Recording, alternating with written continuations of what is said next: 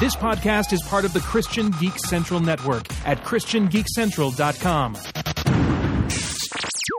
Strangers and Aliens, episode 105 Christmas movies The Good, the Bad, and the Ugly. And bonus interview with Tim Barron, artist and creator of Twas the Night Before Krampus. Welcome to the Strangers and Aliens podcast. strangers.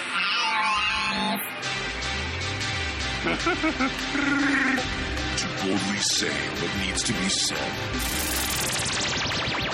Would you be a stranger or an alien? Or would you be a strange alien? The truth is out there. I am your father's best friend, plumber.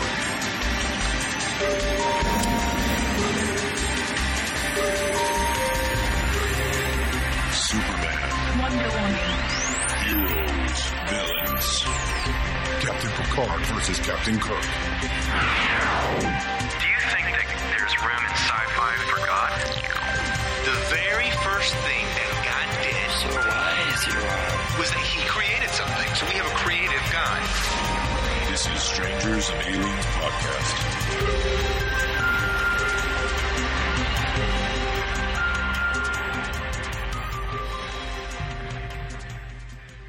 Merry Christmas!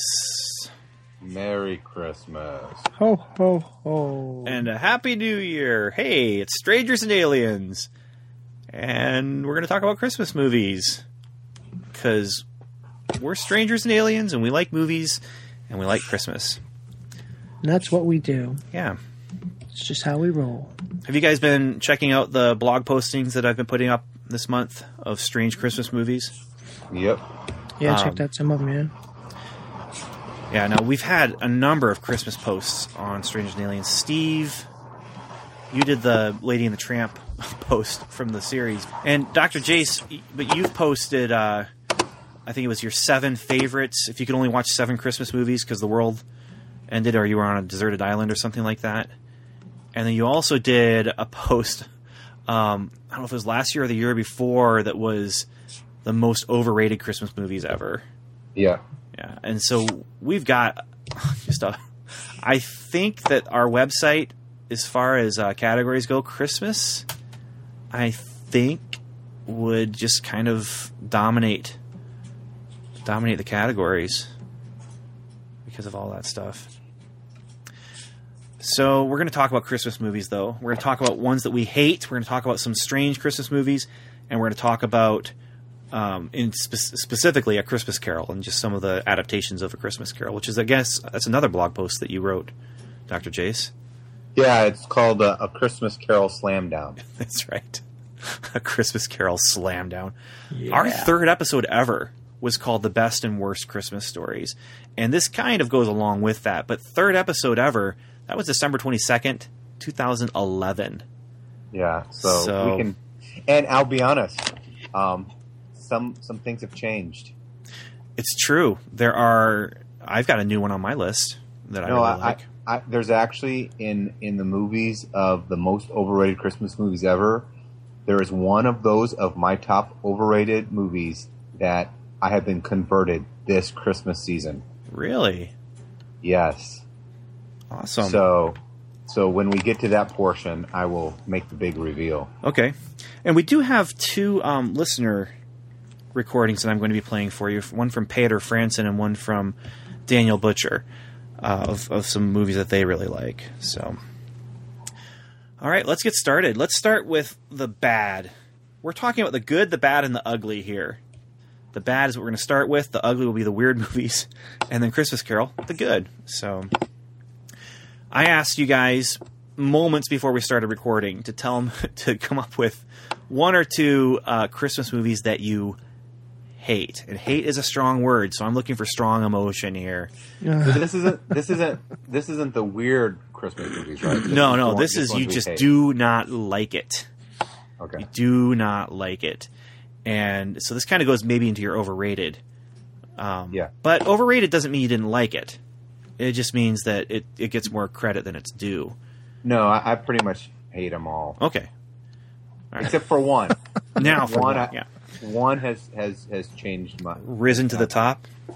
Well, it's it's it's it's fighting hard. All right. So I'm. Do you mind if I go ahead and start with the one that I hate the most No, go ahead. of go ahead. all Christmas movies? I hate, hate, hate, hate, hate how the Grinch stole Christmas. Oh, Jim now, Carrey's, right? not the cartoon, the Jim Carrey movie. I, I knew you'd pick that one. Yeah. I knew exactly. I love the cartoon. Uh, I love the cartoon partially because it really is the book. I mean, they added a couple things in, but that movie, I couldn't stand it. I Uh, could not stand it, and I don't know if it's because I love the cartoon so much, and they just went in and added a whole lot of stuff that I just felt like did not need to be added in. Yeah. Um, things that kind of detracted actually from the message of the of the book. and some of them were just like disgusting. I don't even want to get into it, but I mean, it's just don't watch it. It's just gross. I just oh, if there is a movie that I'd like to erase, that's one. Erase it. I, I, I, Get rid of I it. disagree. Although, although I think that, um, I think originally I, I had written, I think three years ago that it was one of my favorite ones. Although I'm not. I'm That's in your seven.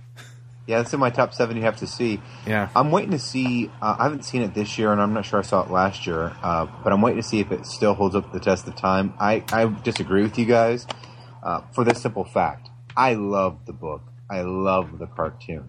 I never expected the movie to be exactly like it because there's not enough story there. There's not enough conflict. Uh, you know, all these perfectly good people, and then just one completely evil kind of guy is not the most interesting story. It So may not be, it. but and I'm not expecting them to make a movie and never add anything to it. You have to do that. Yeah. I just don't like what they added. That's yeah, that's my thing. I I remember this is when Jim Carrey was like at his peak of Jim Carreyness, and so when I first saw it, he made me laugh a lot. Although um, I may look at it differently through parental eyes now, because when I first saw these, of course, I, I wasn't even married, so uh, it's possible that I would see him differently. Um, but uh, but I thought it was fun. I thought it was funny. I just didn't like it. So I thought So it was gross. so there it I was- What was Just like- gross? What was gross? I don't even. I don't even want to get into it. There was just. I honestly do not remember it being gross. I just remember Yeah, I don't walking remember. out and feeling ugh. When he said it's gross, the thing I remember was Why? He, him eating an onion and then burping in someone's face. That's what I remember. That is gross. that is gross. Yeah. Yeah. I, my son is 12 now, and he started doing things like that, and I'm just like, that's gross, dude. that's But he's a bad. teenager, and that's what it works with. I mean, I'm, I'm sure that was it. What was it rated? Do you know if it was rated PG or PG-13? I imagine it would be It was PG, right? Yeah, it was, it was PG. I'm fairly certain. But it was Jim Would Carrey, you- and so that did bring in the college Yeah. crowd, and yeah. Ugh, okay. How the Grinch stole Christmas. That's my hated one. Yeah. Who's next? Well, I have a, a short list. A short list, okay? Uh, the Grinch was obviously there. Um, Santa Buddies. Any of those Buddies movies. Oh, wow. That's Air Bud, but it's with puppies, right? Yeah. And I I'm just telling you guys. Bud. Oh, yeah, no, it's it's all from the whole. Believe me, I have. It's on Netflix, and they have all the dog movies, and my daughter just keeps going dog dog. So I've seen those movies in the last week, two or three times. You know, you have some control over that, right?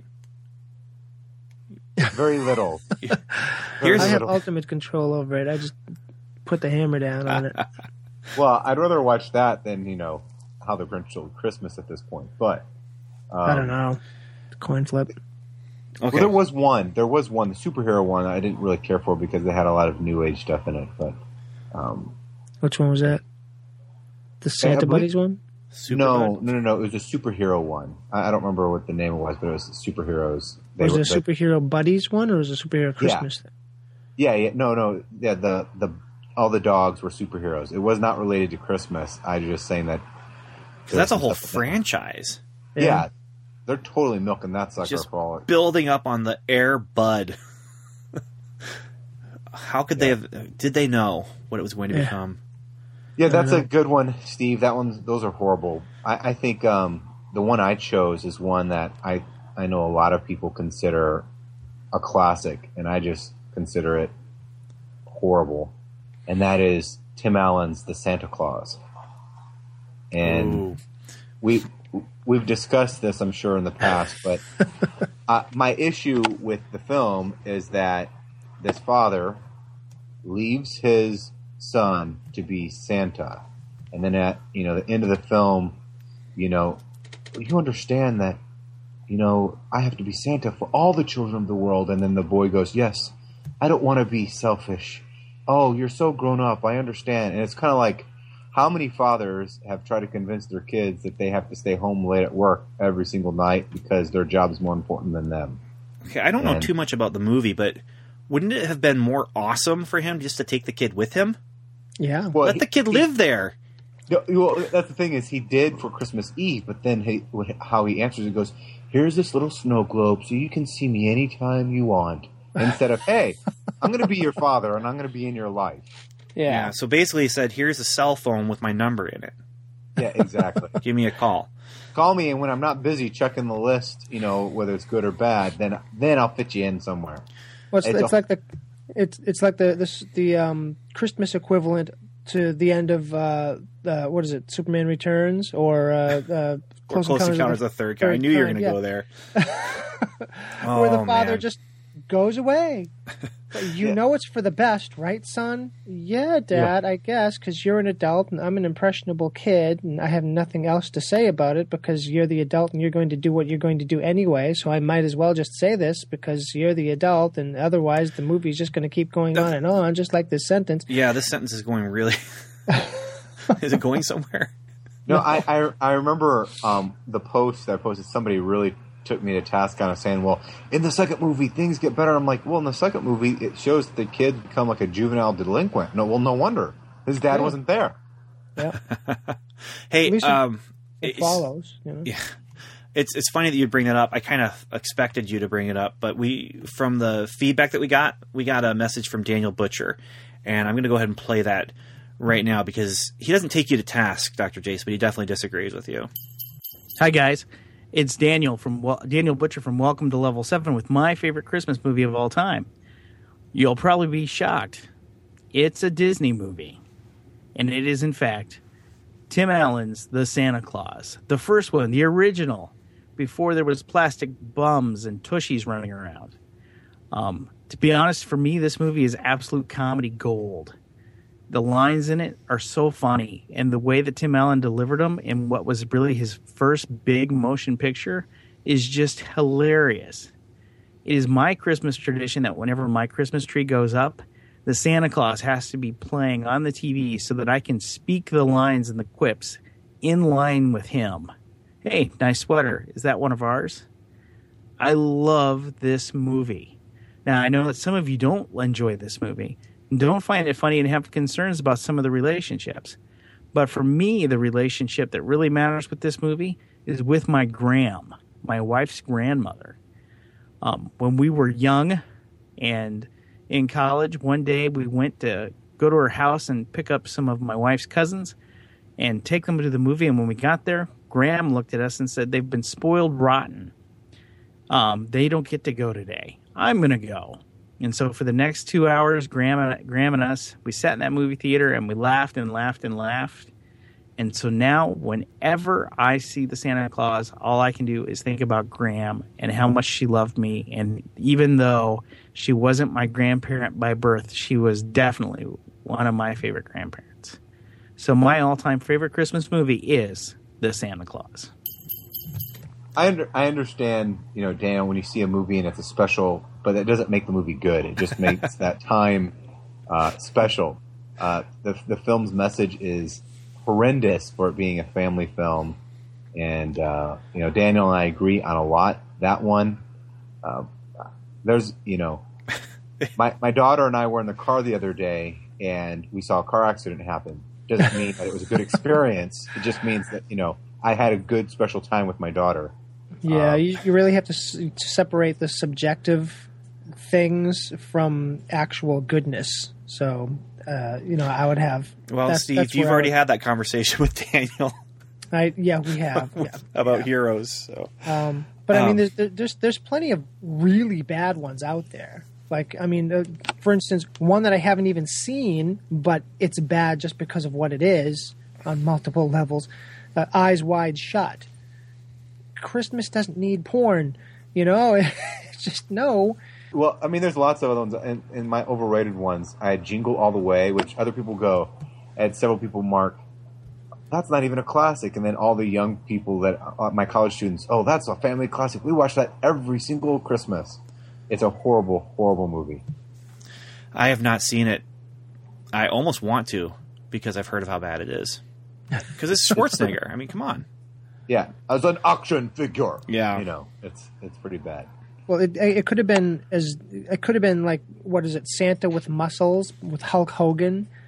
I mean, Yeah, yeah, that, that one was really bad. I've seen parts of that one. I haven't seen the whole thing, but oh there's just man. bad badness out there. My, my Or- brother has disowned me every year because every year I list A Christmas Story as the number one most overrated Christmas movie of all time. He keeps saying that it was like what our childhood was like growing up, and I was just like, I don't know what family you grew up in, but, but I think you're delusional. All right. Well, let's shift gears then a little bit here and move away from movies that we can't stand to some of the more weird Christmas movies. And this kind of goes along with what I've been posting movies that aren't meant to be Christmas movies, but are because they have Christmas stuff in them. But it also goes into some areas possibly that Dr. Jason and I, at least, um, would enjoy together.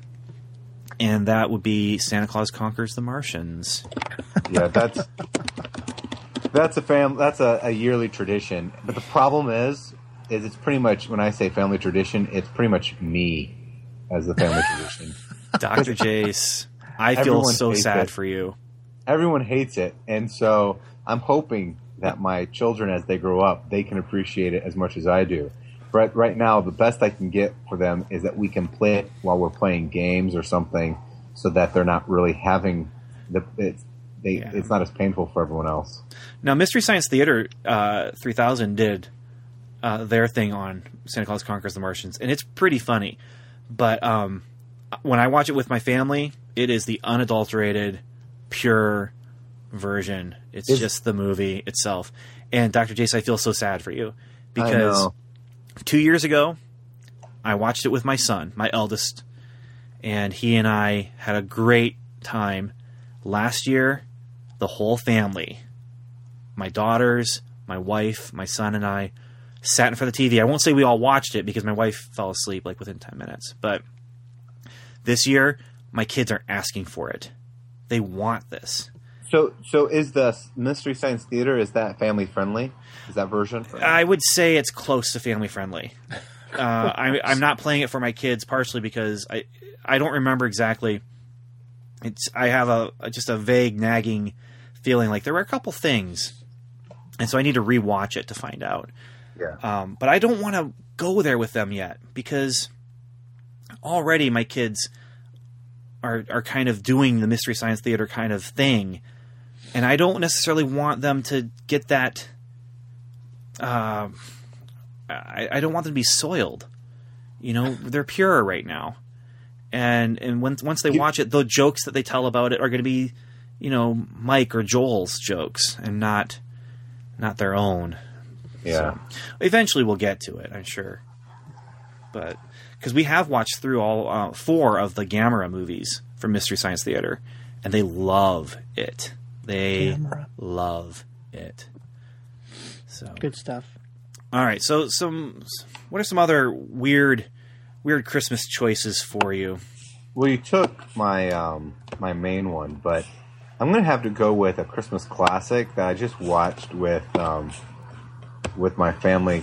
I think last week, and uh, every time I watch it, every year, I am just shocked that it's still classic. I mean, I still there's still a special place in my heart for it, but I'm just wondering, you know, and that's the Claymation's Rudolph the Red-Nosed Reindeer, because it's like, how can you portray Santa Claus any worse than him being this superficial, arrogant guy who only you only have space for you when you can do something for him. Yeah. You know, it's like we don't like you because you have a big glowy nose. Forget about you know the snowman, forget about the talking animals. We're going to get on you because you have a big nose, and um, you know you just don't fit in. I, and, and from what I understand, if I if I remember correctly, I believe I did a little bit of research on this, and the original version did not even have them handing out the Misfit toys at the end. After no, the original, yeah, you're right. After You're right. originally running, people were like, "Well, we want a happy ending for the toys too," so they had to add that in there. So the original version was even worse.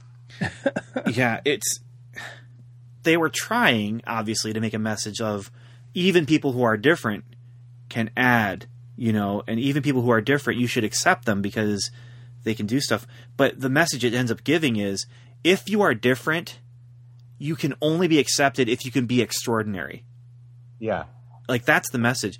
and, And, just that, but it, and people were like, "Oh, but it's the original Rudolph." It's not the original Rudolph. They totally ripped off. I mean, originally Rudolph was like this marketing ploy, and then became these little booklets, and then became a song, and then the original cartoon was very different than the claymation, and so the claymation just totally torpedoed the original cartoon, which is kind of cool. If you've never seen it, Google it. Uh, the original cartoon before the claymation was was kind of cool. I mean, if you like old animation, Right, right.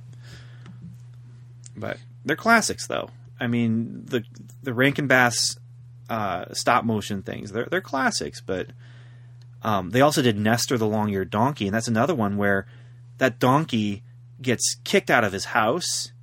He gets left out. His mom dies, giving him warmth in the middle of a storm, and like all these terrible things happen to him because he's got long ears, right? And then oh, but he can wrap his ears around Mary as they're traveling and protect her from the cold. And so again, because he's extraordinary, he's different, but he's Yeah. basically a superhero, and so we'll accept him. it, in this one, the villain is is basically Santa Claus. I mean, the biggest. the- oh yeah, yeah. All, all Santa would have had to have done was say, "Hey, it's no big deal," and then everyone else falls in line. Oh, or even better, Santa could could have said to them, "You guys are being jerks. Stop I doing that. Don't That- don't be that- like that. I didn't raise you to be like this. You're Santa's reindeer for crying out loud. Come on." That's exactly what I'm saying. Is that he? So what? Basically, they're just reflecting his own. So basically, what we have is this: in Rudolph the Red-Nosed Reindeer, the claymation, they have turned Santa Claus into the old elephants from Dumbo. I mean, that's pretty much what Santa Claus becomes. But that's another Dumbo is another one where it's that same message. You're different, but and we won't accept you until you've done something extraordinary, and then we'll accept you. So Yeah. So that, that makes me wonder: Did that Santa Claus? Did he only give gifts to kids who with normal sized noses? I what mean, do you think know. good means? I, I don't. I, You- I if you're if you're naughty or nice, if you're nice, it means you're just like everyone else. yeah. If you're naughty, you're different. But Anyway. if you're different and extraordinary, you get a present. So anyway, or or if you can, we can find some use for you. then. right, right. So okay. Maybe. Um, so from the the ones that I've been posting, um, that are kind of strange Christmas movies, we do have some really. I was very excited to remember, like Star Trek Generations. That's a Christmas movie. That's a Christmas movie. Come on. It is because that is Captain Picard's ideal life that he missed out on. Is that Dickensian Victorian um, life with a family, perfectly idealized as Christmas dinner, and you have the Christmas tree. Guinan comes like- and visits him, It's kind of like the same thing with Die Hard. Die Hard's like around Christmas time, but it's actually an adventure adventure movie. But you know, it's the one movie that guys can be guys and go, you know, Yeah. and not feel like they're losing their guyhood. I guess. oh, and Die Hard too as well. He just wants to get home for Christmas, or get to his wife. Yeah. So, but we do have a new one this year, new Christmas movie, Prometheus. Oh, I haven't seen it. It's a it's a Christmas movie because when they get to a planet, it's Christmas Day and they get out a tree. but one of the things that Ridley Scott had planned on putting in the movie but didn't was that um, one of those aliens that they're coming to visit came to Earth 2,000 years ago. Oh, and they dear. killed him. Yeah. Be- and that's, you know, Man. yeah. And so th- there was supposed to be significance in pulling out that Christmas tree and them going to the planet on Christmas Day. But Lame. uh, let's see, what else we have? Jaws the Revenge, Christmas movie. a feel good Christmas movie, Yeah. too, isn't it? Here's another new one for this year, though Iron Man 3. It's a Christmas movie. Right? No. It takes place during Christmas. Christmas know, gifts but- are actually a plot point. I think we need to have a stricter definition of what Christmas movie means. Psycho. Psycho is a Christmas movie. Do you know why it's a Christmas movie? Yeah. Because when they went to shoot some B-roll footage, they accidentally got a street that was that had de- Christmas decorations on it. And uh, instead of going out and shooting it again, Alfred Hitchcock said, "We'll just use it in the background, you know, as as um, rear projection, and we'll just put a title card up front that says December 11th, Phoenix, Arizona." Right. Christmas movie. Okay. Here's one though, guys. Fellowship of the Ring is a Christmas movie. Yeah. And do you know why? If you read the article, you know why. I haven't read the article, but I do know why. Why is it a Christmas movie? Because when he's in the what is the House of Healing or whatever, isn't it Rivendell, like yeah. the the twenty fifth of December when they leave? Yeah. I think. The the Fellowship. Yeah. So Frodo and all of the, you know, Legolas and, and Gimli and all the dwarves or all, all the human guys leave Rivendell on December 25th to go destroy the ring. Here's the other significant thing from Tolkien about the Lord of the Rings is they destroy the ring on March 25th. And March 25th traditionally is the date of the first Good Friday. So they leave Rivendell to destroy the evil ring on Christmas Day, and they destroy the ring on the day Friday. on Good Friday, Right. Yeah. which is pretty cool. I mean, Tolkien didn't like allegory, but he sure didn't mind illusion. so, um, yeah, Brazil and Twelve Monkeys, Terry Gilliam. Those are two movies that take place with Christmas Oh, at. Christmas time. Yeah, but that's the whole point of those articles. Is these are movies that have very, in some ways, very, very tenuous connections to Christmas. Loose. Loose connections. But it, it was fun to do. It was very fun to do. So, um, any other strange Christmas movies that you guys enjoy, love? Maybe not love, but you like the fact that it's just so weird. Well, I think a lot of the Christmas movies are weird. It's just that after they they've been around a while, we get used to them. But if I mean, if you think about it, you know, Christmas Carol's an interesting offbeat story, especially in the Muppets version. It's a Wonderful Life is not the normal kind of film that was made back then. Elf, you know, the um, human who lived with elves who becomes an elf, and I mean, it's these are all really not the norm, but they've starting to be around for so long that you get used to them. Well, what's cool about Christmas movies is we tend to get fantasy movies. And so that appeals to definitely appeals to us and and people who are listening to this podcast. We like fantasy. We like uh, fairy tales. Maybe not everyone does, but with with Christmas movies, we get fairy tales, and sometimes we get dark spins on that. But um, I'm going to um, play uh, Peter Peter Fransen's uh, recording that he sent us right now, and because we haven't mentioned this movie yet, and I'm going to let him be the one who brings it up. Hey, this is Peter Franson from the Spirit Blade Underground podcast and ChristianGeekCentral.com. I host uh, a, a bake-a-thon, a nerd movie bake-a-thon every Christmas season to bake goodies and just kind of get ready to uh, give them all away. And uh, for years now, I keep adding movies. Like I'm adding Prometheus this year. I'm adding probably Iron Man 3. But the mainstay of my Christmas nerd movie bake-a-thon is Batman Returns. It just it doesn't feel like Christmas until I see that weird greenish black stuff coming out of the penguin's nose. Merry Christmas, everybody. So, Peter, thank you. Batman Returns, gentlemen. Batman Returns. Your thoughts? Yeah. yeah, ba- basically, the penguin is what Santa Claus could have looked like had he chosen the dark side. I hadn't thought of that. That's a really good point, Dr. Jace. Instead of elves, he has penguins. You know, Yeah, the dark yeah. side. I, I that's I had not thought of that. Nice, very nice. Um, Scary, but nice. yeah, instead of milk and cookies, he eats raw fish. I mean, yeah, pretty. Yeah. yeah. And And- another weird movie that was intentionally weird, but has obvious Christian, I mean, not Christian, Christmas, but yeah. Christmas connections is uh, A Nightmare Before Christmas. And if Which you want to stick with Tim seen. Burton, you so I with- won't, I won't ruin it for you. Yeah, so it's a, it's a Tim Burton uh, jump off as well. Um, but Stick- what, Okay, what I, let me finish. I thought you were done. I was. what I really thought was interesting was how it was released around um, Halloween, but still it was in theaters. I think even through Christmas, and it just kept going and going and going because of the whole storyline, which I won't get into. I don't want to ruin it for Doctor Jace.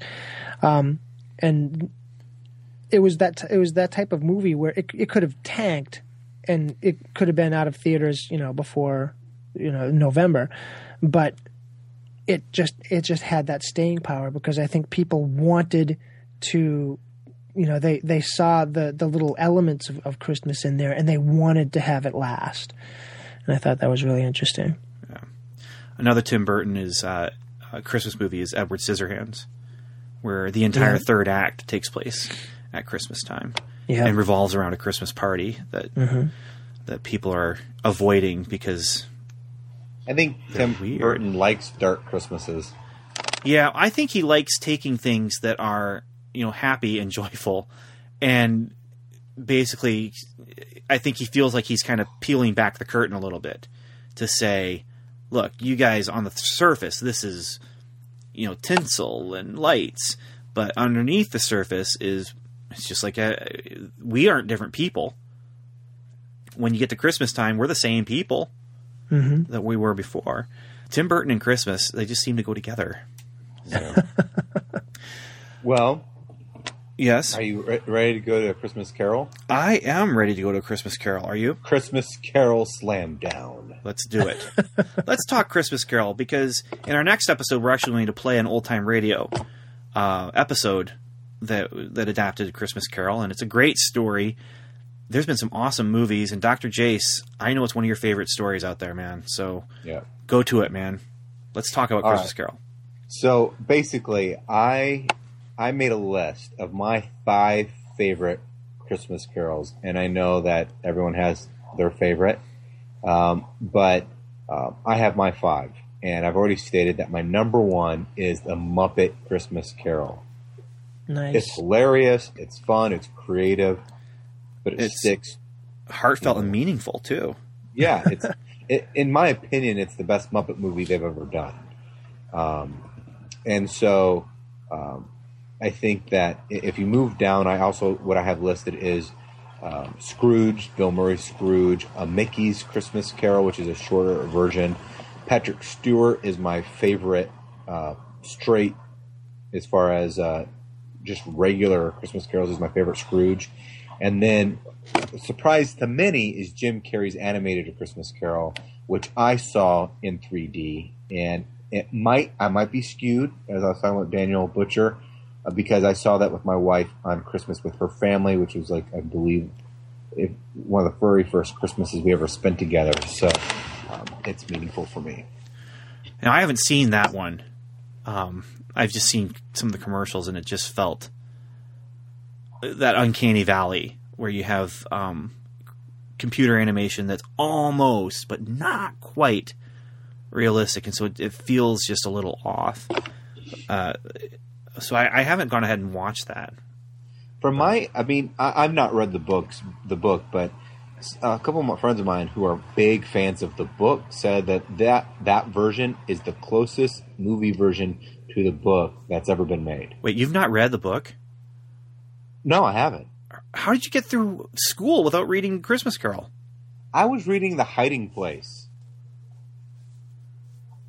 Okay. Well, I, I, I guess I'd have to take the hiding place over a Christmas Carol, but Well, I'd much rather I'd much rather read a Christmas Carol than the Hiding Place. That that book is I own it. I have, Sad. like five, I have five versions of it, and I actually have this very special leather bound um, book of uh, Charles Dick- Dickens' Christmas stories. mhm, there's some And great so stuff I- in there. I go to start like every Christmas. I go to start and I get to the first three or four. Uh, I think it's like the first three pages, and then family stuff comes up.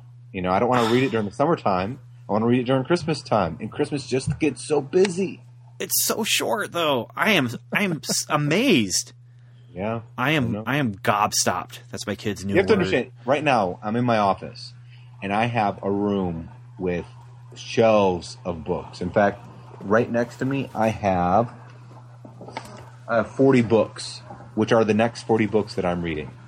at and then, once. uh, and next to that, I have a list of 20 books, which is the last 20 books I've read this year. So I'm constantly reading. I just have not been able to do a lot of fiction.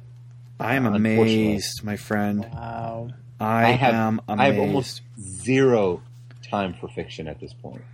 wow. Wow. I know. Okay. All right. I'm just I'm just surprised that it hasn't been part of your your your uh, education. I know. It wasn't. It's just seems natural. I grew up reading Moby Dick, The Hiding Place, um, Sherlock Holmes, those those things. Which this Never- fits right in there with them. Yeah, I no. know. It's I, I don't. I don't know.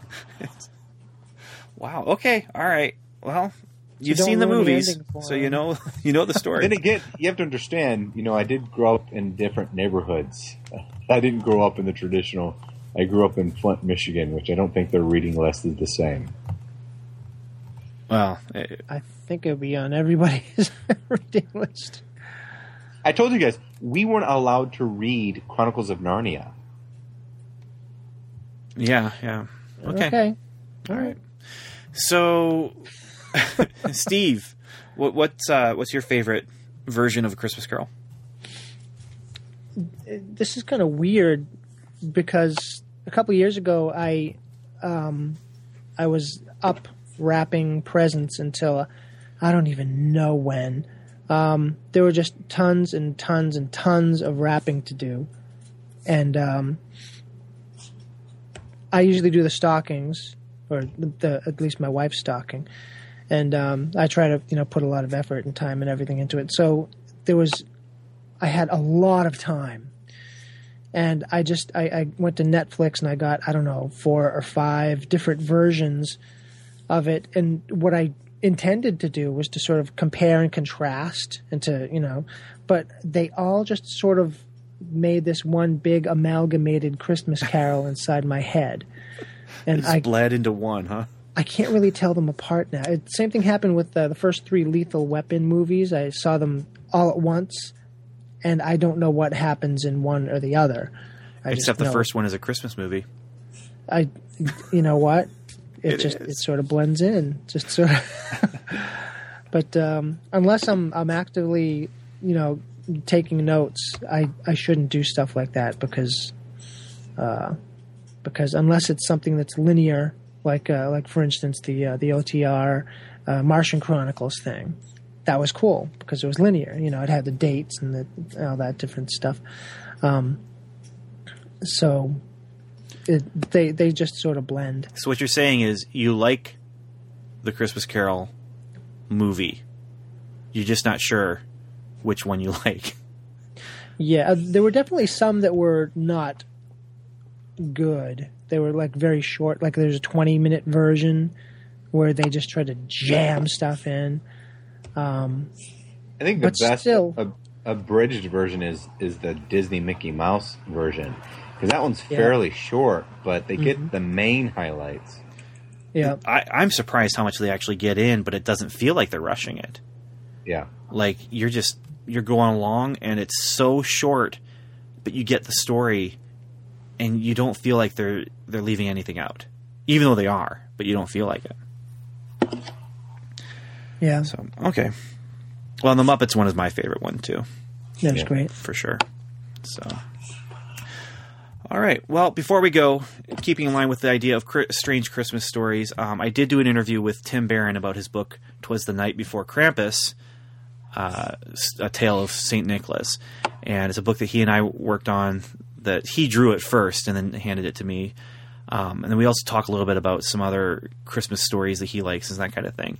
So we're gonna play that interview now, and and then we're gonna say goodbye, guys. So um, I'm gonna roll that tape. I am recording. So I'm happy to be back here with Tim Barron. He's sitting down with me, although not sitting down in the same room as me, but we're both sitting, so we're sitting together. Hello, everybody. Hours away from each other. So, um, so Tim, thank you for uh, showing up on Strangers and Aliens again as a repeat guest. Hey, I'm happy to be here. Thank you for having me. I appreciate it. So, as you know, we're talking about Christmas movies, strange Christmas movies, strange Christmas stories. And as far as strange Christmas stories go, Tim, mm-hmm. you've got one. Yeah. So, I thought this would actually be a nice fit. I've been wanting to get you on to talk about Krampus, partially because you know I was involved with with this book, but mm-hmm. um, also because it is an interesting thing, and, and I like talking to you anyway. And it fits perfectly. It's not a movie; it's a graphic novel, mm-hmm. But it does fit with our topic. So, why don't you introduce the book to our listeners? What is "Twas the Night Before Christmas"? A Tale of Saint Nicholas. All right.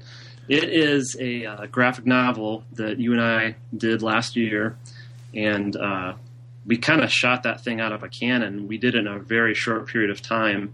Um, once the idea started incubating in my mind, it kind of finished itself. But it's a story about uh, Saint Nicholas, uh, who's basically this Santa, obviously, you know, this Santa Claus type character. But we've added to the mythology of the Saint Nicholas character in that he's sort of this war torn, um, almost an old knight, and uh, he's got this long beard and he's got some scars and he's got these long, grizzly uh, eyebrows, and he's just uh, he's just this war torn sort of a knight kind of a guy, but he also has this tender spot where his mission is, you know, giving gifts to children still. But the thing that gets in the way of that every single year is a yearly run-in with Krampus, his uh, you know his evil holiday counterpart. And so the whole story is is about their final meetup, where this is the this is the end. This is they're gonna this this is the last time uh, that they fight. And like Optimus Prime says, one shall one shall rise, one shall fall. Yeah, exactly. one shall stand, one shall fall. Um, and so yeah, so the the whole thing is them meeting up, fighting, and then uh, there's a, a uh, you know there's some other some bystanders who get in, get involved, and some just absolutely insanity that, that happens in the process. That's just uh, really proud of how it turned out. You did an amazing job scripting it. The uh, we you know I did the you know I came up with the story idea and I did the uh, all the artwork and handed it to you and you tied everything together and wove this awesome mythology into it which I, I just thought it was was wonderful Yeah, this was another one where it was kind of the uh, the inverse of the Stan Lee Marvel method, where it was drawn first and then scripted later, um, which is a fun challenge. I, I enjoy doing that, and this one was again kind of a fun one to work on. We we talked about this with Julius Destructus in our previous interview, so um, yeah, you've blown me away both times that you've done it. Gone far above my wildest expectations. This one was kind of a, a weird one though. With with Julius Destructus, it was weird because it was just weird. Um, with Yeah. with uh, twas the night before Krampus, and you know the subtitle being a, a tale of Saint Nicholas. Um, this one's kind of weird because it's not original with you as far as the characters. Saint Nicholas, he existed uh, long before this graphic novel. Krampus also existed before this graphic novel, and so what caused you to start, you know, kind of noodling around with the idea of Santa Claus fighting a monster? hmm Yeah, well, Christmas, I, I think just even the season uh, lends itself to, well, because it's tied so intricately into your childhood memories, you know, um, toys and, and whatnot. And uh, the whole Santa Claus mythos, once I got older and I, you know, studied a little bit about the historic St. Nicholas, that he was uh, St. Nicholas of, of Myra, someplace, I think, in the whereabouts of Turkey but he, you know, he apparently attended the Council of Nicaea where they debated and discussed the doctrine of the Trinity and the deity of Christ. And um, apparently, he punched Arius, the guy on the other side. Uh, I don't know. Did you know that? I did. I mean, it's one of those. Well, that, who knows yeah, what really happened, but Right. it's a nice I'd little like- legend that came out of there. Right. so, anyways, um, just you know, thinking of the uh, you know that he was a historic person, and then um, thinking you know this mythology that sort of latched on to him over the years, which is bizarre. You know, he ended up being this fat guy in a red suit and ended up on advertising Coke. You know, in the uh, the fifties or thirties or whatever. You know, that sort of image, and then I don't know. I guess I just wanted to deviate from that and um, think of him more along the lines of just this somehow along the lines this character got imbued with some supernatural powers and some you know some mission you know to to help the children and deliver gifts to the children and fight evil you know all that sort of thing that is cool to you as a kid. Krampus, um, if any viewers aren't familiar with Krampus, I just kind of found out about the whole Krampus thing a few years ago, and it's just this basically, uh, I guess it's a more of a European thing, um, but basically the the story over in boy, where, where, where has it been? It kind of originated out of uh, Is it Norway that it came out of, or it's Yeah, Scan- the- it's one of those Scandinavian- Scandinavian countries? Yeah. Yeah, one of those places. But basically, the legend was was that apparently, if I understand it correctly, Nicholas and Krampus traveled side by side, and Nicholas, you know, would. Uh, and and even the the Nicholas I've seen in pictures is sort of like kind of this you know robed in saintly attire where he's just sort of like you know literally like the saint Saint Nicholas and he travels side by side with Krampus and he rewards the good children and Krampus either like is very morbid, but he either like eats them or punishes them somehow. I think in a lot of depictions he's he's uh, pictured with like like a whip or something, but he's not good. He's bad, um, and so learning a little bit about that and thinking, well, how can I how can I change that up a little bit and do more of a uh, good versus evil thing as opposed to good somehow corroborating with evil in a very twisted European way. And so uh, somehow we landed on the, the night, it was the night before Krampus, Tale of St. St. Nicholas story. And you kind of wove a uh, element in there that I thought was really cool, where you have sort of a, uh, what do you call, sort of a, um, not a, not a, you have sort of a, what- legacy idea. the legacy, yes, Yeah. yeah. Talk to us a little bit about that. What, Well, what with you were the- thinking. when you- with the legacy there, it's it's basically you know this battle is going to continue, um, but it, or or the Krampus is going to continue, but that that doesn't mean it all is lost because Saint Nicholas will also continue, whether or not it's this Saint Nicholas or whether it's someone else kind of taking the mantle.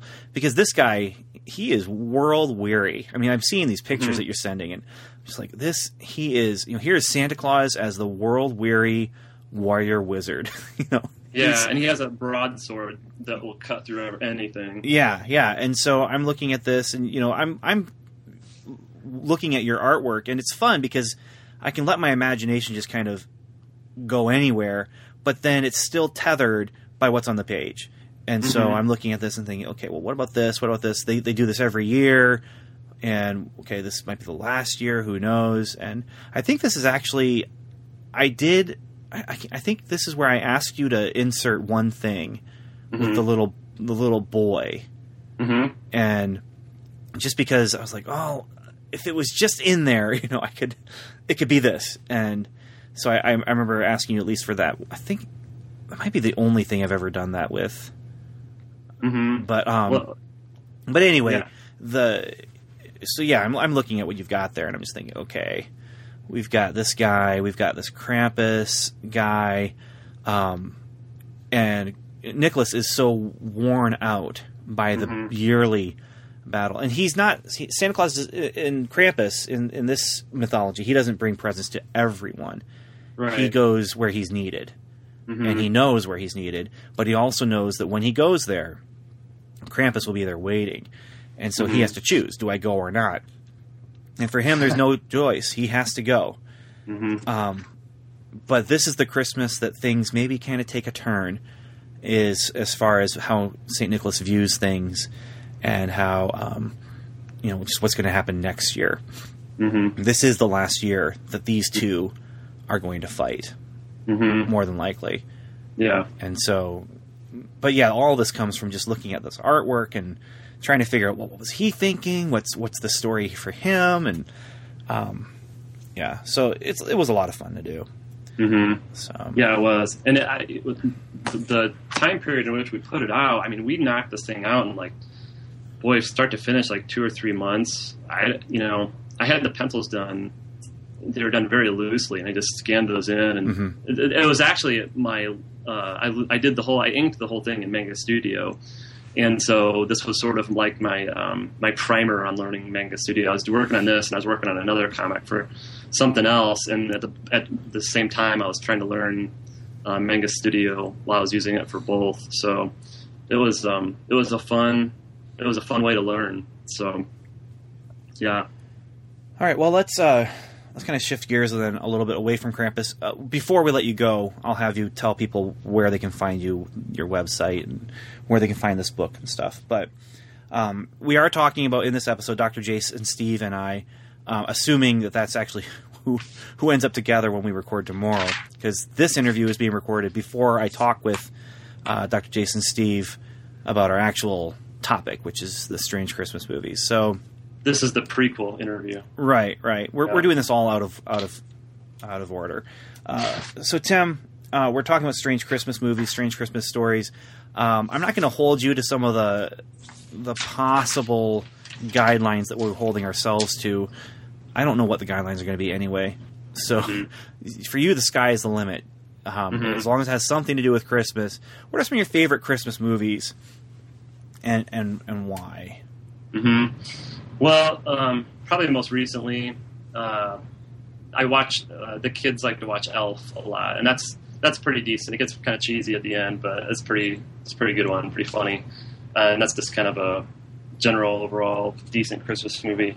Um, one original one that's just horrible, but is almost worth watching every year just for the sake of tradition, which was is the Star Wars Holiday Special. Uh-huh. Have you have you ever seen that? Oh yeah, yeah. I watched it when it first came out yeah, it- on TV, neat. and then I've seen it since then a couple times. on a bootleg DVD or VHS. somewhere. VHS. Yep. Like, The thing is just, I mean, for a, per, a human being to sit and watch that thing, like the whole thing all the way through without fast forwarded through large, like 40 minute segments, it's darn near impossible. But I, um, I showed the girls, my daughters, that last around last Christmas, and it was a, it was just great. It was a snowy night, and I was just like, all right, I'm going to show you guys this. And everybody agreed in my home that this was just horrible. This was my kids were just puzzled because they had seen the other Star Wars movies, and I think they're just trying to make the connection. Like, how in the world does this interact with what we've seen and what we know? And I was like, it doesn't. This is a mistake that George Lucas doesn't want anybody to. If he had the choice, he would burn every last copy. But, anyways, that's a that's one worth. I, I have a theory about Star Wars Holiday Special though, and I, I don't know if it's going to get brought up by Dr. Jace or Steve or me when we actually record the episode that we're that this interview is going to be a part of. But um, my theory is you can take that two hour special Uh-huh. and you can remove a whole bunch of extraneous stuff and you can get two 20 minute watchable stories with the Boba Fett cartoon. Boba Fett cartoon is awesome. And if you just take out all the musical numbers and all the comedy routines, Well, leave in the Bea Arthur Cantina dance scene though. no, Oh please, that's the awesomest. That's like you get to see the the aliens like in broad daylight, kind of. yeah, no one. It's it, it's no any music is out. You know, um, and you'll end up if you take all that stuff out, you'll end up with a serviceable TV episode using special effects from the movie that they already use. True, you know, yeah. um, and all it is is it's a very simple. Chewie comes home, has to scare away some stormtroopers, and then they start actually having that their service, their their tree day thing, Life Day. life day. Yeah. Um, but you cut it out before they like walk across the stars into the soundstage forest. Um, Right. You stop it before you get to that. Get rid of all the mystical there, and just let them light their candles and be there and have a nice little family moment. You've got They to. prayed too. Did you did you did you remember that? They prayed. I think I think the Wookiees held hands and prayed Mhm. at the end of that. It, it's Wow. so weird. But if you take all those things out, you can you'd end up with a 1970s Star Wars TV episode that's watchable. True. That's my that's my theory. I yeah. I've considered actually doing like a fan edit of this Mhm. thing, but it's just time, man. it's just Yeah. time. Okay, so I cut you off though. so from Star Wars Holiday Special, we go to Uh, I'd say the next would probably be Rankin Bass. Any of the Rankin Bass uh, stop motion uh, features from our childhood, whether it be the '60s or the '70s, or I think even on into the '80s, they were doing them. But your, you know, your traditional Rudolph and Frosty, uh, Fr- uh, Rudolph more so than Frosty. Although I did, you know, I enjoyed that was just strictly animated. right. Yeah, Uh, Frosty had some good art design, but it wasn't. It didn't feel as um, I don't know, epic. I don't know. Yeah, and just something about the uh, when you're a kid and you see stop motion animation for the first time, you're just like kind of blown away by it because you're like, wait, this isn't a cartoon, but this isn't like people. What is this? And so that kind of wonder sort of sticks with you, and Mhm. I don't know, I, it's something about that. Um, But it's also broad fantasy. yeah, yeah, I very mean, much so. it's it's wizards and it's magic and yeah there's all the the christmas wrapping on it Mhm. but- Absolutely, yeah. yeah i mean if you look at santa claus is coming to town what's holding him back a wizard um i don't know if you remember which one was it oh it was jack frost that's what it was hmm jack frost is the one that has all of the mechanical soldiers and the bad guy who rides the mechanical horse all the Oh, wow. clockwork stuff that's going on there um yeah. It's it's so cool. Yeah, there was so much imagination that went into those, and so much detail and atten- and love and detail that went into Yeah. all those little props and the characters and everything. So, yeah, those were impressive. And there was one that I watched. My friend, uh, a friend of mine, showed me, and he was just like, "I just got to show you this. This is crazy." And it's called, the, I think it's called the Life and Time, Life and Times, or Life and Adventure of Santa Claus, and it was actually that was somewhat um, on a, at least on a subconscious level, I think part of the inspiration for the Saint Nicholas, the, the Twas the Night Before Krampus Saint Nicholas thing. Oh, really? Simply, yeah, really. Simply because it was so bizarre. It was almost. I mean, it, I remember watching it. Uh, I was probably pushing middle school. I was probably like fifth, fifth, fourth, fifth grade, something like that, and just being like really puzzled by it because there was like this like council of like like Santa, there was Santa Claus, and then there was like this council that he had, and there were all these like almost. I mean, there was one that was like a bat creature, and then there was like a fairy, and it was just all and like a. I think maybe there was maybe a swamp creature. It was just weird. I was just, it was. Okay, I'm gonna It's like- search this one down because You got to check it out. It was it is bizarre, and yeah, so just that sort of like really crazy mythology tied into something that's pre-existing that you never would have tied into it. Like that really fascinated me. now that was written by the, the author of the Wizard of Oz, Frank Frank L. Baum Yeah, and there or L. Frank Baum. Sorry. Yeah, and I think that there is there's a at least a at least one book, possibly a series of books that it was derived from. Um, but I don't know a whole a lot more about it other than the weird half hour special that I watched. Yeah, I, I do want to check that out now because it's worth it. Yeah. I did something on my blog that was about um, you know watching them all like as an epic mini series. You know, a huge epic fantasy mini series that starts with Nestor the long-eared Christmas donkey because Yeah. that's the story of Christmas. You know, that's where that's yeah. the origin of Christmas itself. Then goes into Santa Claus is coming to town, which is the origin of Santa Claus. But I don't include the one you're talking about because it goes against um, a lot of the other things that they're they've already put into these other ones. Because Mhm. that was one of the last ones that they did. Yeah, if not the last one. Uh, and then Jack Frost is the origin of Jack Frost, and Twas the Night Before Christmas. That's when Christmas starts. You know, this is this is the state, the status quo of Christmas. And then you have the year without Santa Claus. Status quo gets interrupted. Um, I never thought of it like this. That's and, great. and then you have Frosty the Snowman. That's the origin of Frosty. Santa Claus is in that one, so there's a little bit of a crossover. Uh, Mhm. Rudolph the Red-Nosed Reindeer. Of course, Santa's in that one. Secret Wars almost. Yeah. yeah. um, Rudolph's Shiny New Year, which was the one where um, it's a direct sequel to Rudolph the Red-Nosed Reindeer. And then you have Frosty's Winter Wonderland, where we get Crystal, Frosty's girlfriend, and marries her. And Jack Frost is evil in this one.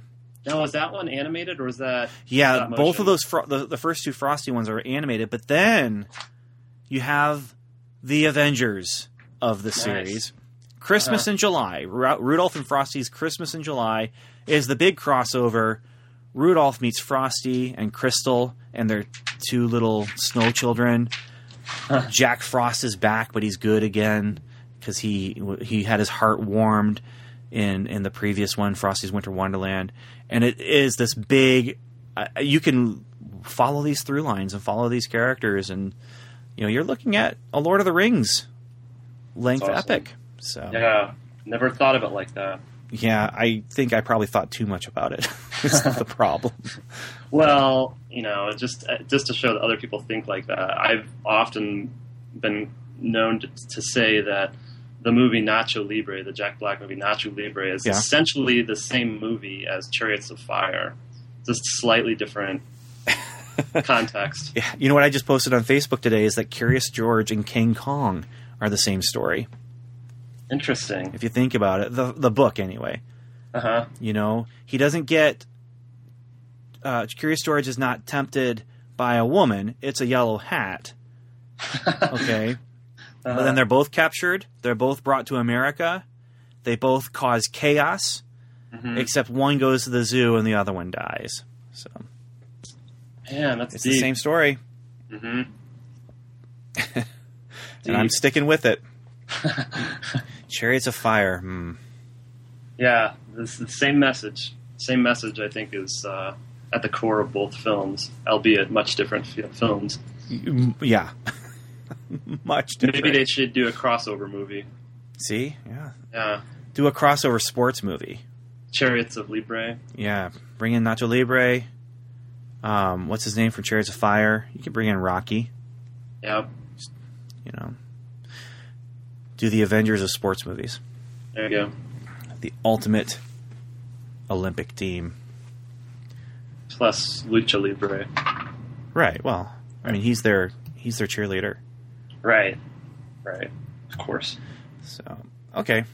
So All right. yeah, Rankin Bass. Those are so cool, and it doesn't surprise me that you would like them because the artistic design. Mm-hmm. It reminds me of the. I mean, not of what you actually do, but it Mhm. reminds me of the way you think. Yeah, very much so. Very much so. Those are those have always been in sort of the back of my mind, uh, in s- sort of my artistic uh, box of things to pull from inspiration and whatnot. Those really stuck with me. So, let me know what you think of the Santa Claus. Uh, like some time for Santa Claus. I'll Claus. track that down. I tracked down a couple other ones because not all of them have- been released. Mm-hmm. Um, because there's the Pinocchio's Christmas one. Oh, and that wow. one's a weird one too. Mm-hmm. Pinocchio's Christmas is just, it, and I didn't remember seeing it, and I'm watching it as an adult. And I'm like, wait a minute, I remember that song. Wait a minute, I remember the sequence here, and it was it was cool, but it was weird. And then Leprechaun's Christmas Gold, that was another one that was just so bizarre and weird. And as I'm watching it, I'm like, oh wait, I really do remember this. Mm-hmm. So, Yeah, that's well. Think about it. You're bringing, you're kind of doing a holiday crossover there. You've got Leprechauns, which is this, you know, St. Patrick's Day, and and but you're bringing that into. I, I I've never watched that one, but Christmas Gold, like that's pretty brilliant. I mean, their well may have been running dry, but they pulled some weird things to throw together uh, in those. they did well, and then of course, um, you watched the the Halloween one that they did. The Mad Monster Party. Yeah, that one is again it's one of those things where i think you and i've talked about it before where it's it's almost un, impossible to watch start to finish all the way through with your eyes continually on the television set trying to understand what's going on phyllis was it phyllis diller it was Phyllis Diller. phyllis diller and it's just some of it is almost is a little bit inappropriate for children too the uh, some of the things that go on i think frankenstein likes uh, has quite the thing for the red-haired lady Yeah, and the one the one character just has. I don't know how she can stand upright. She's so off balance. as Oh, my far as you know, she's very top heavy. Yeah very much so Um, it's just weird design there, and And I think um, Fra- Frankenstein kind of likes her, and then the, his wife is like Phyllis Diller, and she's always yelling at him and hitting him on the head, be, telling her to telling him to not. I'm just like, should kids be watching this? This is weird. yeah, it it very very strange, and the ending is so morbid. Oh, what what's the ending? I don't think I've ever watched all Oh, see, it, it took me five viewings, like five times, where I would sit down and start watching, and just be like, oh, "Okay, I'm gonna go do something else," and come back to it a couple days later because it's on Netflix, right? Um, and they hold your spot. It ends. Spoiler alert for everyone. it ends with because everyone's trying to get the uh, Victor Frankenstein's um, ultimate doomsday device weapon Uh-huh. that destroys everything. And it ends with with uh, Frankenstein sending his nephew and this woman, the redhead woman, uh, on a boat away from the island, and then he activates it and destroys everyone.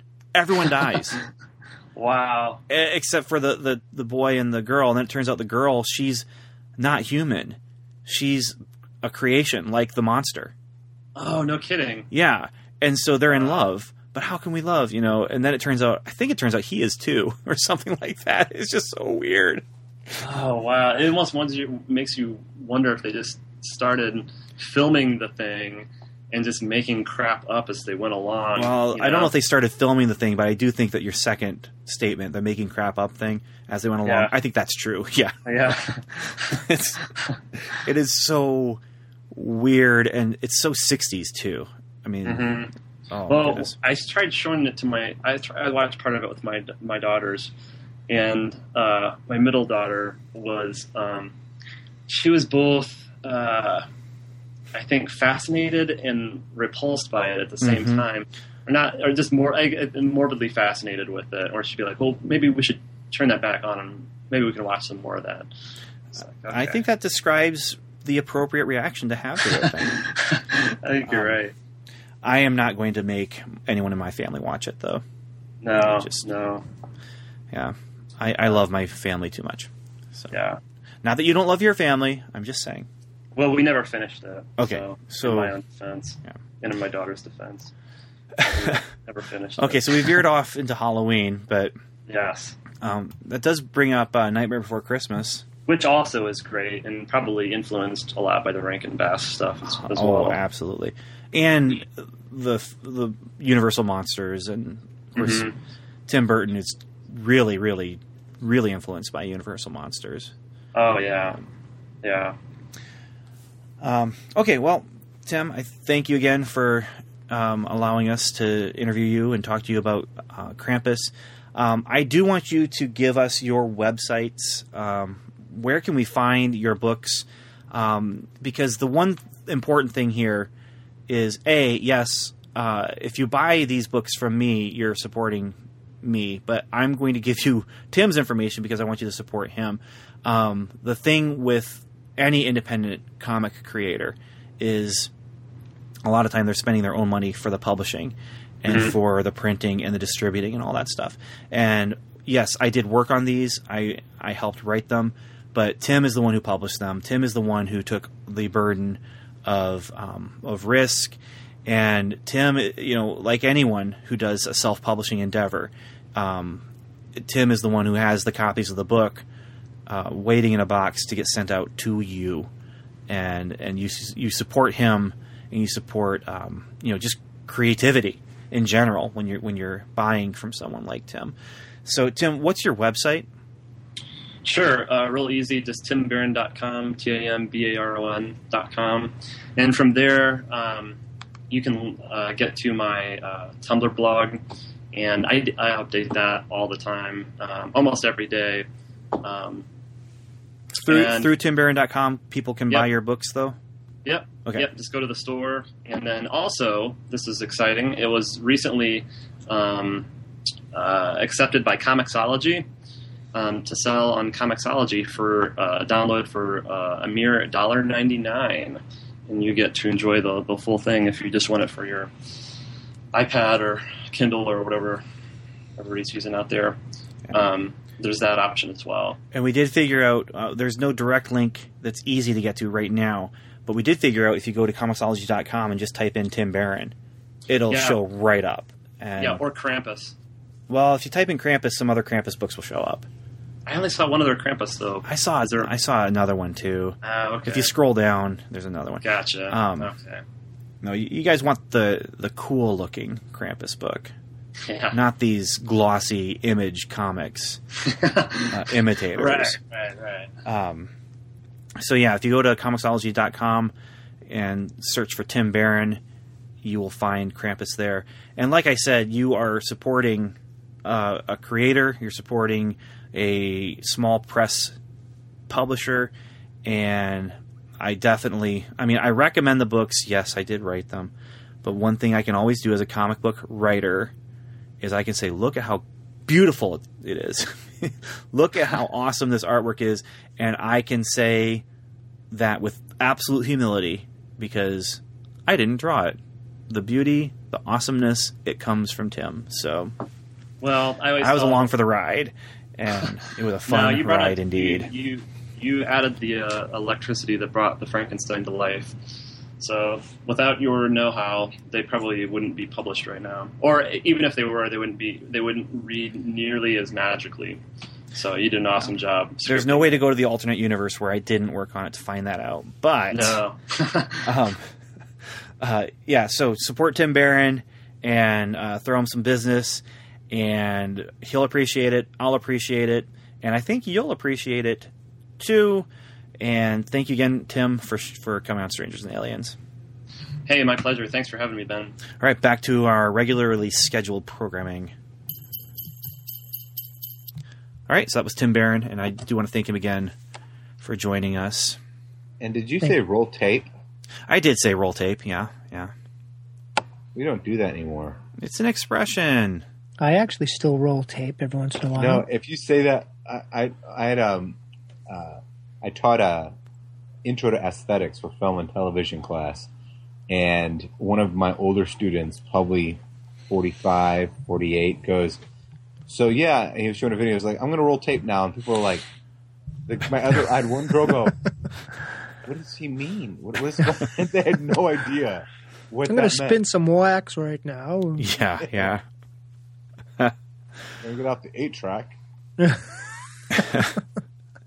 All right. Well, next episode is uh, Christmas Carol and an Arthur C. Clarke and Ray Bradbury story.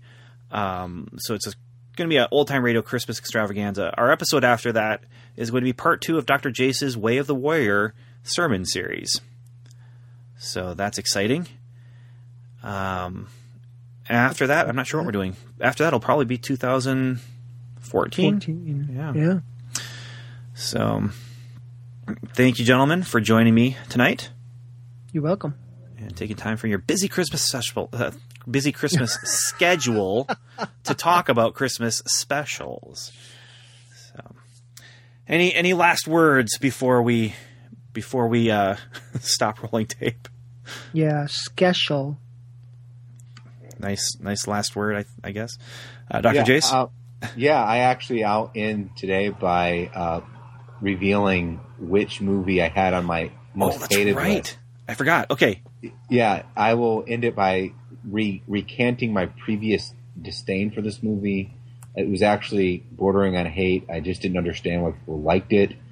I was bored every single time that I watched it. Okay.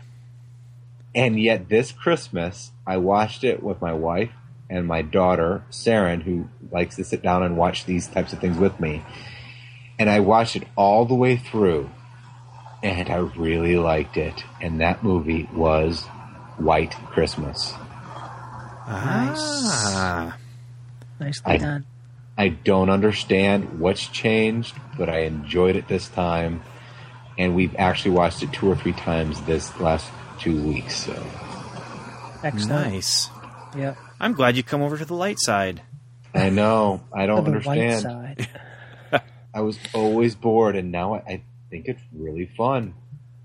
Yeah, it's a good. It's a very good movie. Yeah. Yeah. So anyway- I've I've always enjoyed. just a I, I've um my my my white Christmas grinchiness, scrooginess has faded, and my heart has grown three sizes. Oh yay! Just yay! Wow, that's that's. I, I'm glad that you've been able to uh, to have that moment, that come to Jesus moment, where you were able to Yes. To you, are you repent equating- of your your evil. Are you equating Bing Crosby with Jesus? Is that what you're saying? No, I'm I'm talking Because- about the the We'll have to have another conversation then. feeling. Oh, never mind. Ah, Forget it. I already said it. There's no way for me to. I can't spin that one. So Yeah, just try to edit it out. yeah. All right. Well, with all that said, then uh, thank you for listening, everyone. And if you agree or disagree with us, let us know. We'd love to hear from you. And um, I think it's time to say goodbye, guys. Goodbye, Bye, guys. guys. Nice. You both did it. Excellent. Very good. And Godspeed, everyone.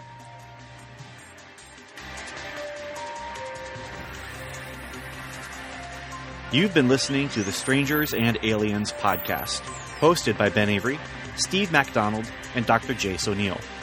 Our music was composed and mixed by Tim Leffel. Please join in the conversation by visiting our website, strangersandaliens.com, where you will find show notes, articles, reviews, and more. You can also email us directly at podcast at strangersandaliens.com or like us on Facebook at facebook.com slash strangers or you can leave us a voicemail on the Strangers and Aliens hotline. Just call 1 804 37 Alien and leave your message. And once again, thanks for listening.